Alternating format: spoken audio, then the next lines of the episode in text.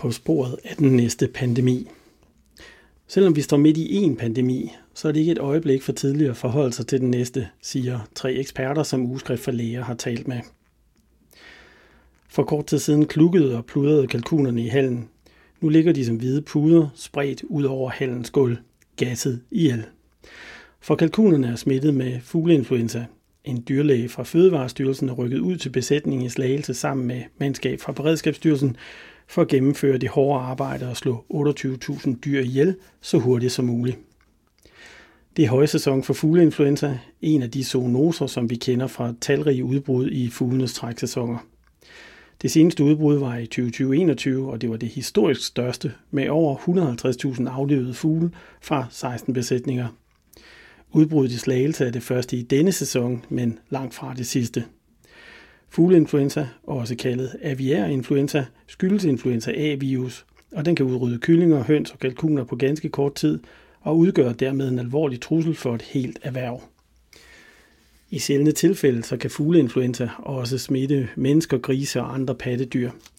Den spanske syge fra 1918 til 1919 menes at stamme fra netop en muteret fugleinfluenza. Og derfor vækker et udbrud som det i slagelse bekymring, men ikke overraskelse blandt eksperter.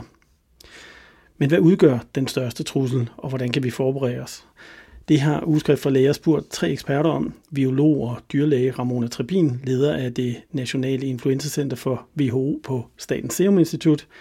Thea Kølsen Fischer, professor i folkesundhed, virusinfektioner og epidemier ved Københavns Universitet og forskningschef ved Nordsjællands Hospital.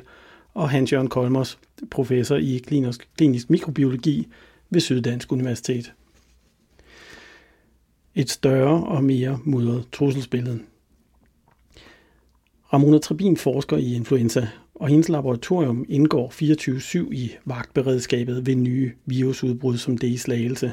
Her analyserer, identificerer og sekventerer hun og de andre medarbejdere virus fra fugle, svin, sæler og mennesker, og tidligere også mink.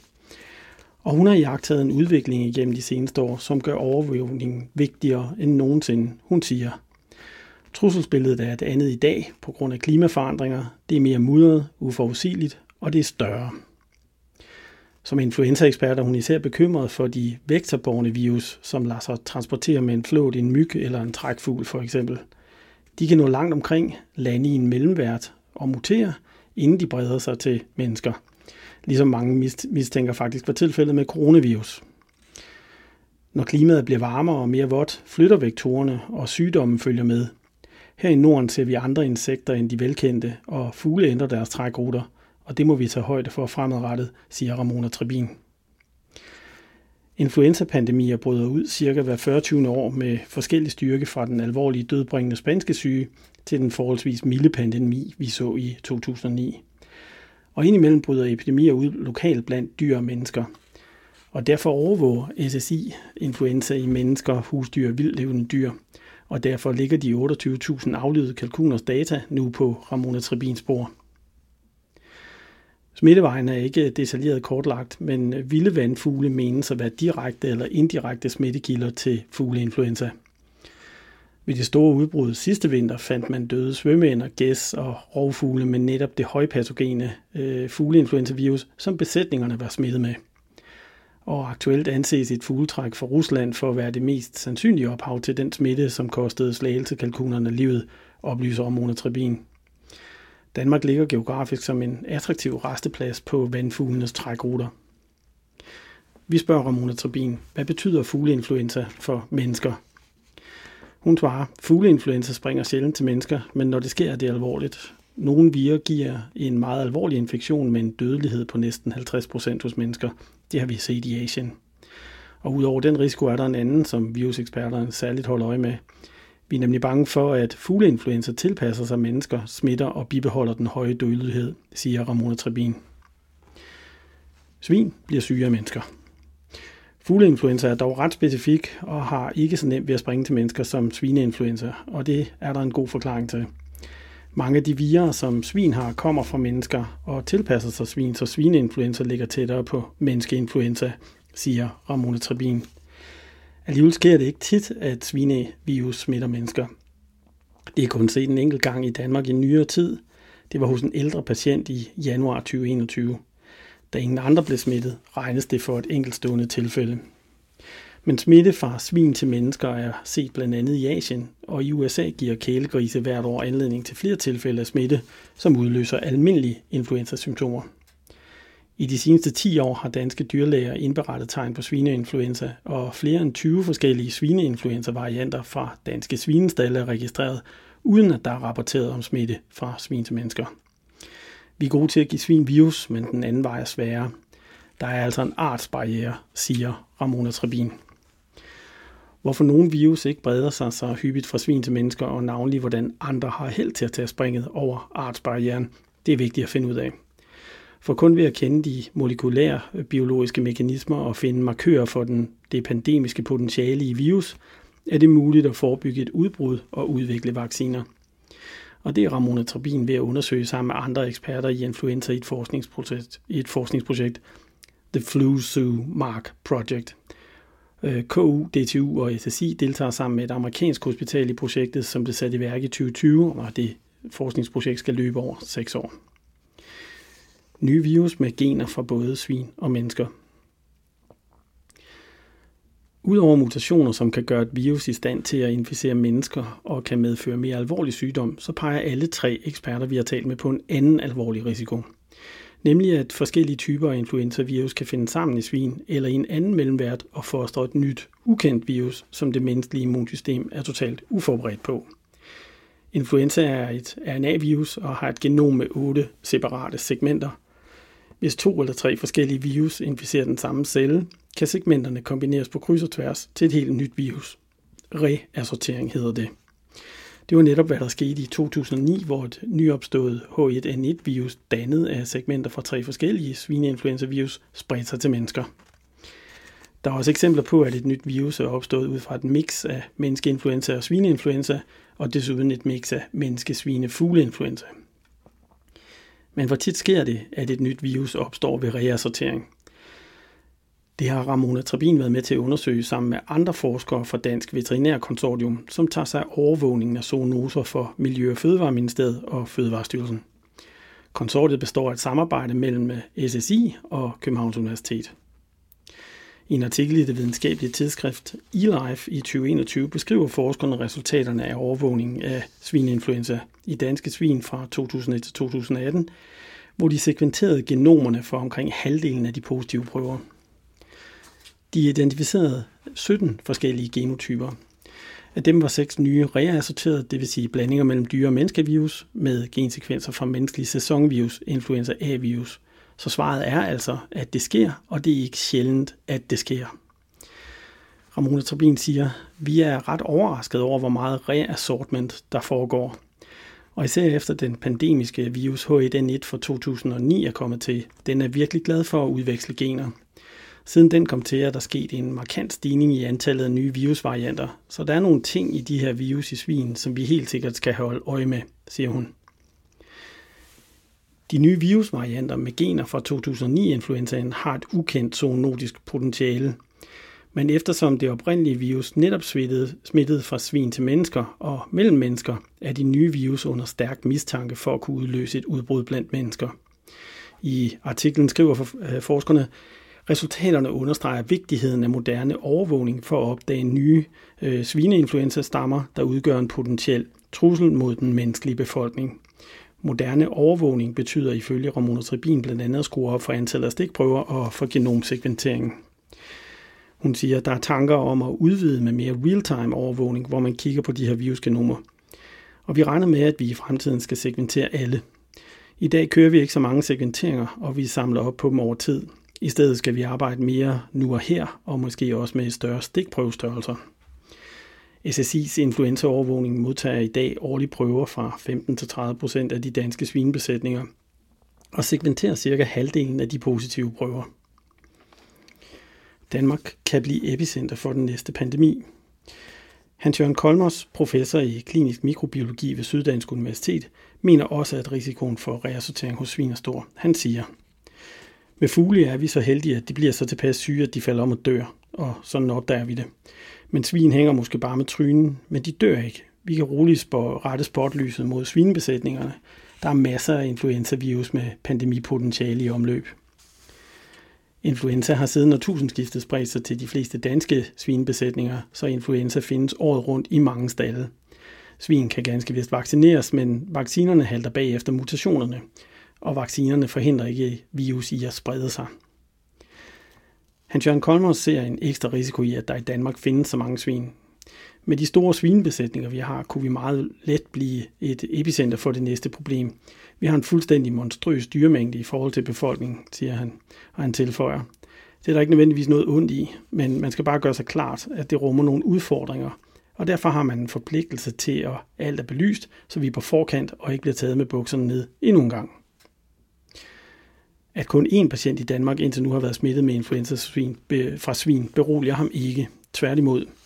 Han siger, ja, det var et enkeltstående tilfælde, men det var ligesom proof of concept. Det kan altså ske, og det er alvorligt. Vi må ikke glemme, at 2009-pandemien opstod i svin, og på verdensplan gav anledning til mange tusinde dødsfald blandt især yngre og middelalderne, siger han. Vi skal ikke vente på, at den næste katastrofe kommer. Vi skal tage den i opløbet.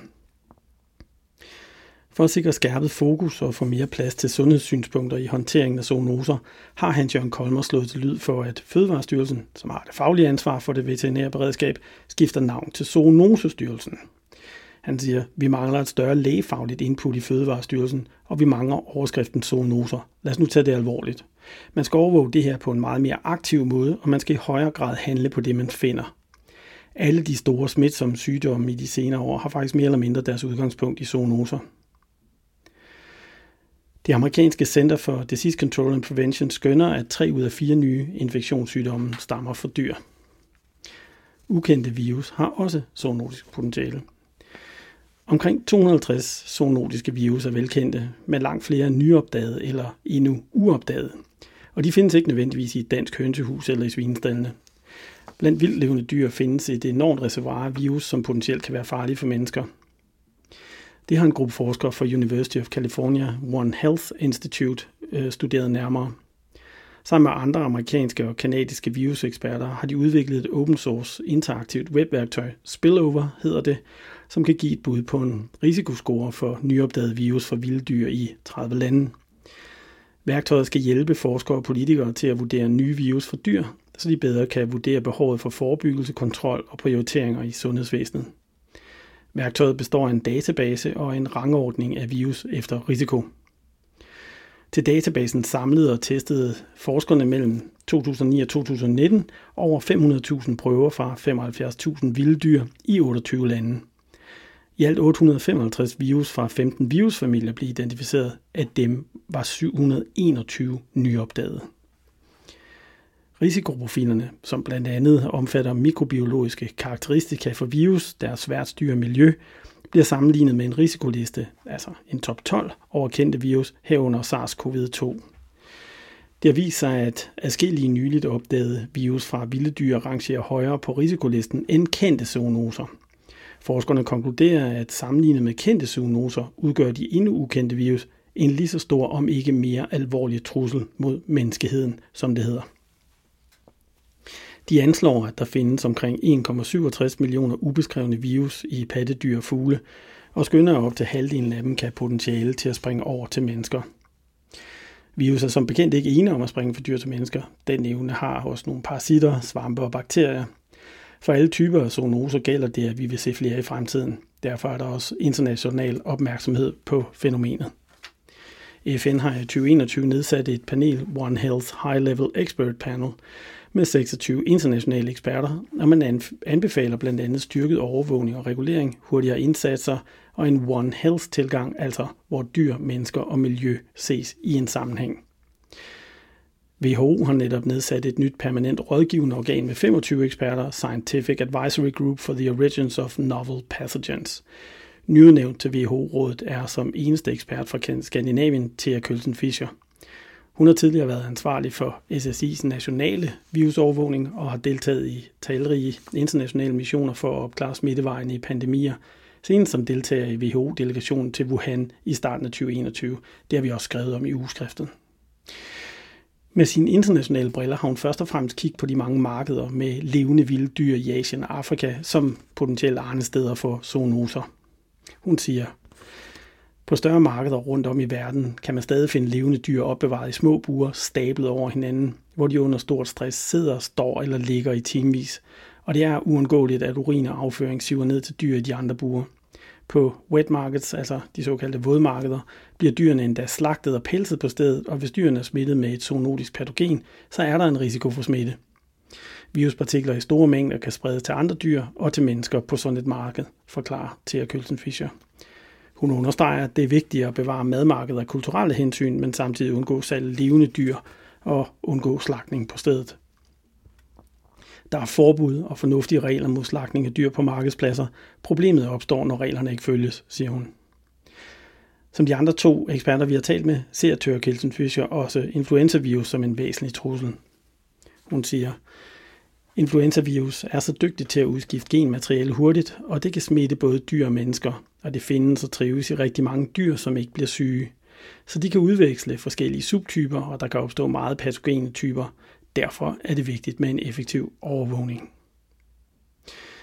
Som medlem af WHO-delegationen, der rejste til Wuhan for at opspore oprindelsen af covid-19, er Thea Kølsen Fischer stadig engageret i at opklare, hvor og hvordan coronapandemien brød ud. Hun siger, en af mine største bekymringer er, at vi på grund af geopolitik ikke kommer til bund til det, der sker for øjnene af os lige nu. For hvis vi ikke får det her kortlagt, så har vi ikke nogen mulighed for at forhindre, at det samme gentager sig, siger hun. Vi ved, at der er rigtig mange coronavirer i rigtig mange forskellige dyrearter i Kina, men også i andre lande i Sydøstasien. Og nogle af de virer, specielt i desmodyret, har et zoonotisk potentiale med en meget større farlighed end SARS-CoV-2. Det er mere smitsomt, og det skaber mere alvorlig sygdom, siger hun. Thea Kølsen Fischer mener, at vi i de vestlige lande har lært af pandemien, og derfor vil være bedre rustet næste gang. Det, at vi har fremstillet vacciner på så kort tid og har hele logistikken på plads, den viden kommer os til gode i fremtiden, siger hun. Men hun minder også om, at der er andre lande, som stadig er knæ på grund af pandemien, og som ikke er så velforberedte til det næste udbrud.